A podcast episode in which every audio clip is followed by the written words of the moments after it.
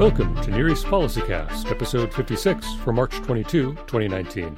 I'm Scott Rogers, online editor at the Washington Institute. So there's perception of U.S. withdrawal, there's you know economic opportunity potentially in the Red Sea in the future, and there's security risks that weren't there before. All of these things mean eyes are trained on the Red Sea. That was Elana DeLozier, a research fellow in the Bernstein Program on Gulf and Energy Policy at the Washington Institute. As Elana explains this week, Saudi Arabia and the other Arab states of the Persian Gulf region increasingly perceive that U.S. interests in and commitment to their region is declining, even as Russian and Chinese military and economic activity in the Middle East is growing. As a result, the Gulf states are looking to their west, to the Red Sea, to bolster their own long term commercial and security interests. What you need to know about the new Red Sea competition after this. This is Ghaith Al Omari, Senior Fellow at the Irwin Levy Family Program on the U.S. Israel Strategic Relationship at the Washington Institute for Near East Policy. The Institute is dedicated to advancing a balanced and realistic understanding of American interests in the Middle East and promoting the policies that secure them. Find all our research and analysis at washingtoninstitute.org or follow us on Twitter at Wash Institute. I'm speaking today with Elana DeLozier, a research fellow in the Bernstein Program on Gulf and Energy Policy at the Washington Institute. Elana has spent years in the Middle East as a political analyst, a veteran of the NYPD's Counterterrorism Bureau, she has taught graduate courses on nuclear proliferation, Gulf politics, and counterterrorism at NYU and at Khalifa University in Abu Dhabi. Elana, welcome to Near East PolicyCast. Thanks so much. Many Americans think of the Middle East as a vague territory that runs from Pakistan or Iran in Central Asia through Iraq to the Levant, up to Turkey, west across Egypt into North Africa and also Saudi Arabia is in there somewhere. You focused much of your career on the Persian Gulf states, and lately you've studied and written in depth about the Red Sea region and the Horn of Africa. Can you offer a bit of a primer on the Arabian Peninsula and its periphery? When most people think of the Arabian Peninsula, I think they think of Saudi Arabia first. It's that the, the big country right in the middle that's juts into the into the water. I think the important piece to think about with Saudi, so if you if you can picture it in your mind, it's got waterways on on three sides, give or take. So it's got the uh, it's got the the Arabian or Persian Gulf on its eastern flank. It's got the Red Sea on its western flank, and then in the south, it's got Yemen and Oman. But south of those, it's got the huge waterway out into the the world markets. And so, Saudi Arabia is an interesting case because they're the place where that has all of the oil in the world. But for them to get oil out to world markets, they rely on very specific trade routes that are contingent upon other countries. So if we just sort of go around the Arabian Peninsula, if we think about the eastern side of Saudi Arabia, where you have what we normally call the Persian Gulf, but they like to call the Arabian Gulf, um, uh, you've got all the small states. Mm-hmm. You've got Qatar and Kuwait and Bahrain. And then the UAE serves as a little jutting out point mm-hmm. across from which there's Iran. And this is this little point that juts out and creates a tiny little waterway. It's called the Strait of Hormuz. Mm-hmm. And that's always been a security concern because the Gulf states are worried about Iran cutting off the Strait of Hormuz and what if their oil can't go through it and all of that. And so, because of those security concerns, a number of states like the UAE have, have attempted to put ports on the outside to make sure the ports are not in the Gulf but on the outside, outside. Eh, on the on the sort of waterways that lead to the rest of the world. And for Saudi Arabia, which doesn't have that option, just geographically they don't have that option, they have made sure that they have a pipeline that takes their oil to the other side of the country just in case. And, and so that's the Red Sea. That's the Red Sea, exactly. And so on the Red Sea side, uh, they can either go north up through the Suez Canal to European clients, or they their oil can go south uh, through what we call the Bab al Mandeb, which in English means Gate of Tears. um, so the oil can travel south through this Bab al Mandeb, another narrow strait similar to the Strait of Hormuz, um, and when it, it, from that direction, it can go to Asian markets. Uh, and so, and then at the bottom of, of um, the Arabian Peninsula, of course, there's Yemen and Oman, uh, and and that's the open seas. They're they're connected to the open seas out to to the rest of the world, and so that gives you kind of a very general sense of the geography and some of the geographic concerns that have shaped trade not only recently but for you know eons. Uh, th- these sort of uh, these sort of um, uh, areas where there are choke points, essentially major trade choke points in these in this in this particular region. And south and east of the bottom of the Red Sea, we have uh, Djibouti, Eritrea, Somalia, and inland there's Ethiopia. How do those countries on the Horn of Africa relate to the uh, Arabian Peninsula states, the Gulf states? Thoughts about their own their own strategic near environment. Uh, yeah, so so East Africa is a critical part of this whole story. So you're right. As you make your way up the Red Sea, you've got uh, Somalia at the the at the bottom. As you work your way up, you've got Eritrea and Djibouti, which are both small countries. Sudan is a has a major part of the uh, the waterway, uh, and then Egypt above that. And so, when most of us think about the Red Sea, we think of Israel, we think of Saudi has a huge coast, and we think of Egypt. Uh, you know, but there's also these other East African states that uh, that exist along that coastline and are increasingly going to become important for world trade. You know, emerging markets in the world are are coming up, and you know all of that. And so for them, the Red Sea has always been a critical uh, passageway. Ethiopia is an interesting case because they're landlocked. Mm-hmm. Uh, so so their exit point is through through Eritrea, but their exit point is is through another country. And so in the same way, you know, anytime a country is contingent upon another country for access to the water, this really matters because it's access to world markets, mm-hmm. uh, and that's a really for any country that's kind of a critical. Um, you know, issue that they think about that's that's geographically bound. Right. As the United States has drawn down its involvement in the Middle East in recent years, what has been the effect on our relations with the Gulf states? As the U.S. is increasingly uh, withdrawing from the region, and I should point out that uh, you know we think of with we think of the recent examples with Syria, for example, that the Trump administration has called for troops to withdraw from Syria, and there's also talk of potentially uh, coming out of Afghanistan, and um, uh, Iraq was in the news, you know, a few weeks ago with regard to that, and uh, and the Yemen has been something that keeps hitting the headlines in terms of what is the U.S. involvement in Yemen. Uh, but aside from these recent examples, there's been a real psychological withdrawal, I would say, uh, from from the region over the last not just the Trump administration but also the Obama administration. Mm-hmm. So this sort of uh, reaction to the Iraq War and all of that, and the Gulf states have seen this coming for a long time. I mean, when I moved there in 2011 uh, to the UAE. They were, you know, Gulf officials were already talking about and worried about this sort of perceived U.S. withdrawal, mm-hmm. uh, whether it was actually happening in reality or not. I mean, I think we need to keep in mind we're still in Djibouti, we've got a base in Qatar, like we're not totally out, but there was this sort of perceived psychological withdrawal that is now being backed up with physical withdrawals. And so the Gulf states, in reaction to that, have thought, okay, now we need to protect ourselves a little bit more.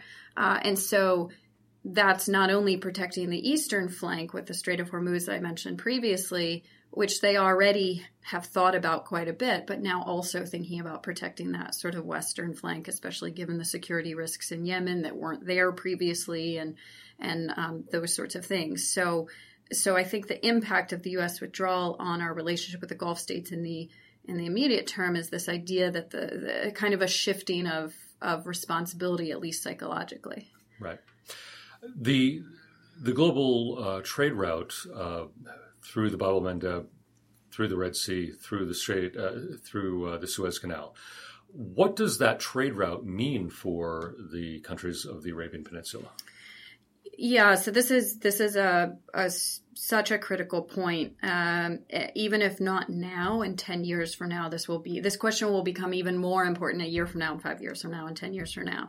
Uh, the Red Sea has always been a critical point of trade because it avoids if you're going from Asia to Europe, it's the it's the shortcut. Mm-hmm. So you don't have to go around the tip of Africa at the bottom. Uh, it cuts off a significant amount of time and expense and and that sort of thing. Uh, so it's always been critical, but as uh, you know, as China starts to set up this One Belt One Road economic initiative What's really interesting, if you were to look at a map of One Belt One Road, you would see that the the trade route, and this is a plan that China has uh, to basically create more or less a circle mm-hmm. across land and sea that uh, that makes trade more efficient in the world. And so along the the sea route, it goes from Asia up through the Red Sea. What's interesting is that it doesn't stop in Dubai. Hmm. So Dubai is one of the most critical trade nodes at the moment in the world. The UAE knows that. This is part of their, you know, survival strategy. So they're a small country founded in 1970 and, you know, of course they have oil, but they also need other other things and their economy is driven in large part by the port of Dubai and they are they have learned the art of logistics basically and so for them if the future of trade is in fact the one belt one road and a lot of people think it is then they need to get in on that right. which really goes through the red sea um, it's not to say all trade is going to leave Dubai. I mean, it's not. Let's. I, I'm not meaning to suggest that, but just that there is this sort of trend in a certain direction, and the mm-hmm. UAE wants to get in on the trend, and they've got the skill set. They know logistics. They they know ports, uh, and so this is this is a way to sort of make sure that the future of trade includes includes them. And so what you see is that the UAE is opening or is seeking access, I should say, mm-hmm. to a series of locations along the Red Sea for that purpose. On the Horn of Africa, uh, south of the Arabian Peninsula, and particularly south of the Yemeni coast, armed conflict has broken out periodically between Ethiopia and Eritrea for years now. What's going on between those two countries, and how have their conflicts affected the Gulf states? So in the in the Horn of Africa context, uh, you know they have their own local politics, uh, and there's you're right. Ethiopia and Eritrea have been uh, at a, a, bit of a stalemated conflict for a long time. Uh, Eritrea was blacklisted by the international community, had sanctions, and there's a UN panel on them, and all uh, those those sorts of things. And uh, Ethiopia, the problem with the conflict for Ethiopia is that they are landlocked. Mm-hmm. Eritrea is on the water, so it would be useful for Ethiopia to be friends with Eritrea so they could have access to the water and thus access to world markets, and for world markets to have access to them. Mm-hmm. So they've used the port of Djibouti, but you know, one port might not be enough for Ethiopia's 100 million people. Mm-hmm. I think we sometimes forget how, or we don't know how massive the Ethiopian economy is or could be. Mm-hmm. Uh, and so recently, the UAE has played a role in helping Ethiopia and Eritrea come to peace, and in so at least a tentative uh, or a tenuous peace uh, for the moment. And in so doing, it opens up the opportunity that there could be ports in Eritrea that Ethiopia could access, and then people again could access the Ethiopian economy, which is so large, through those ports. Um, the UAE currently has a military base in Eritrea, not an actual mm-hmm. port. But if they continue to develop a relationship with the Eritreans, they might be able to, you know, this this could this is a potential. Okay. Uh, so so those conflicts on in East Africa and in the Horn of Africa have all of a sudden taken on a importance to the Gulf states in a way that maybe they weren't ten years ago.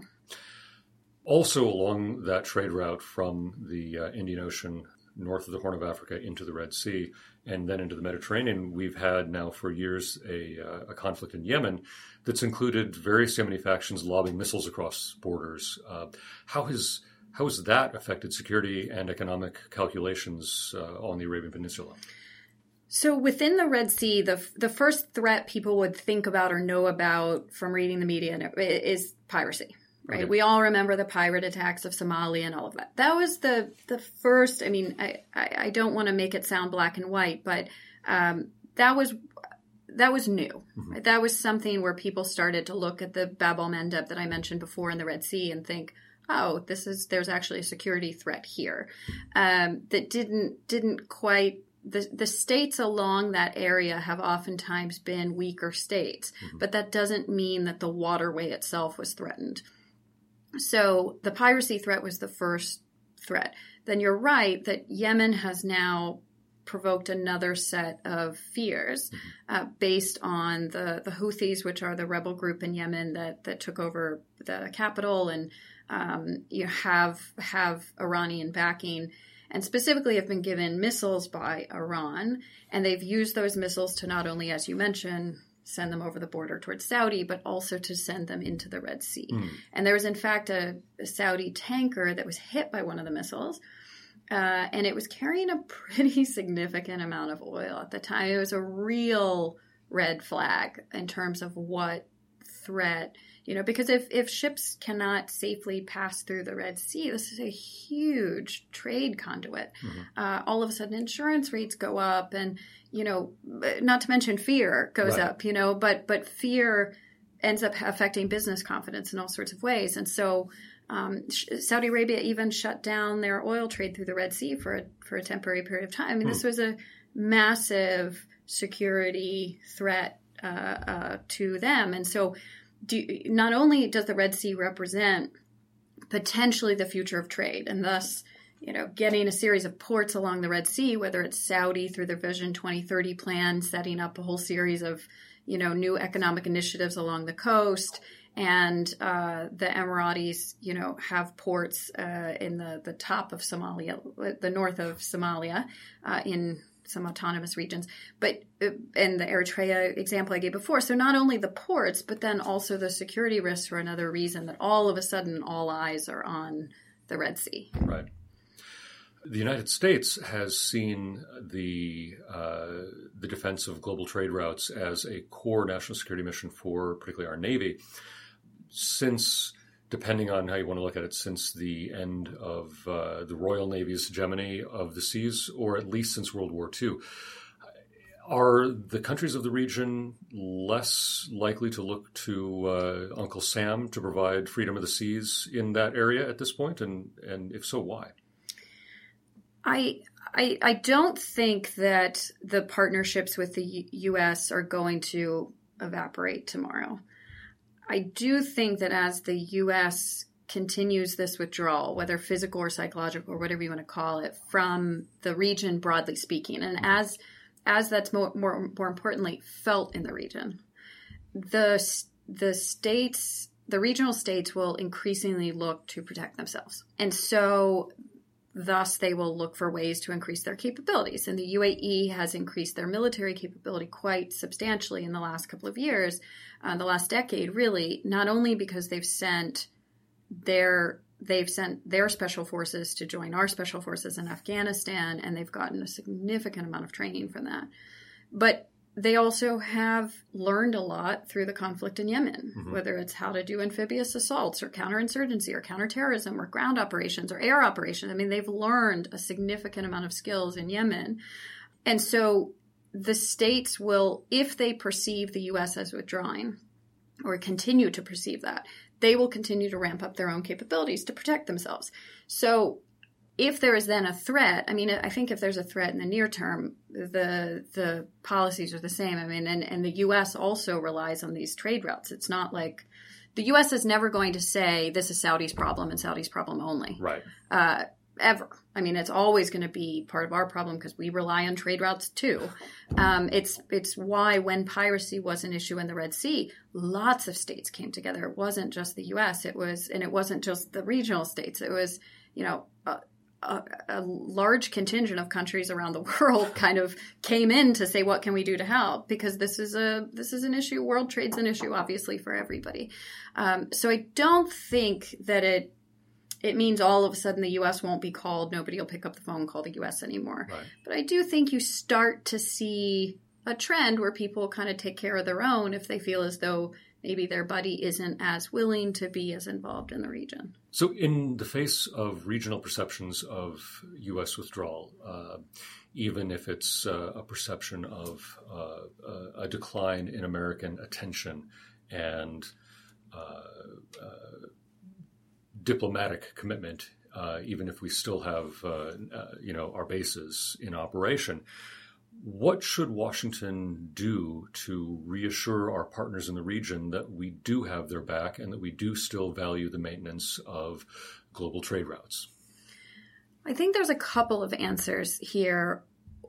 One is that we, as the Red Sea increasingly becomes important, because as there's a perception that the U.S. is with, withdrawing and the Gulf states, you know, and as there are security risks. So there's perception of U.S. withdrawal, there's you know, economic opportunity potentially in the Red Sea in the future, and there's security risks that weren't there before. All of these things mean eyes are trained on the Red Sea.